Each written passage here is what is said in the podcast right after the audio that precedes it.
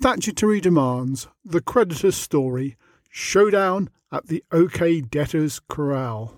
You get the runaround from a customer's accounts department one time too many. As in the Western films, no longer are your kinfolk gonna starve while them there debtors are down at that there saloon drinking Chardonnay.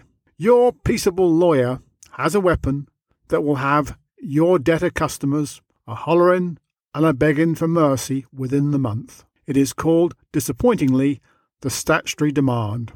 But do not let the name fool you, it is deadly and cheap too. No proceedings need to be issued or court fees paid. Your lawyer prepares the statutory demand and sends it to the registered office of the debtor by post. They have 21 days to pay up, or you can issue a winding up petition. The company's bank account will be immediately frozen, and all their creditors will form a posse and hunt them down.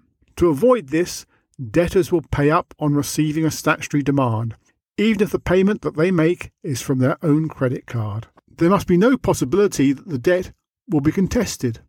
Otherwise, you could end up in court embroiled in costly emergency proceedings. You also could be sued for the customer's loss if you get it wrong. So this is not for the lily livered.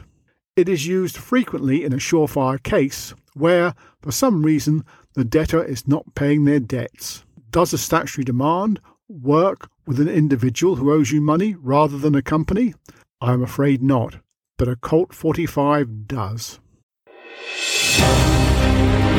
I'm Paul Brennan, and that was an extract from my book, The Art of War, Peace and Palaver The Contentious Guide to Legal Disputes.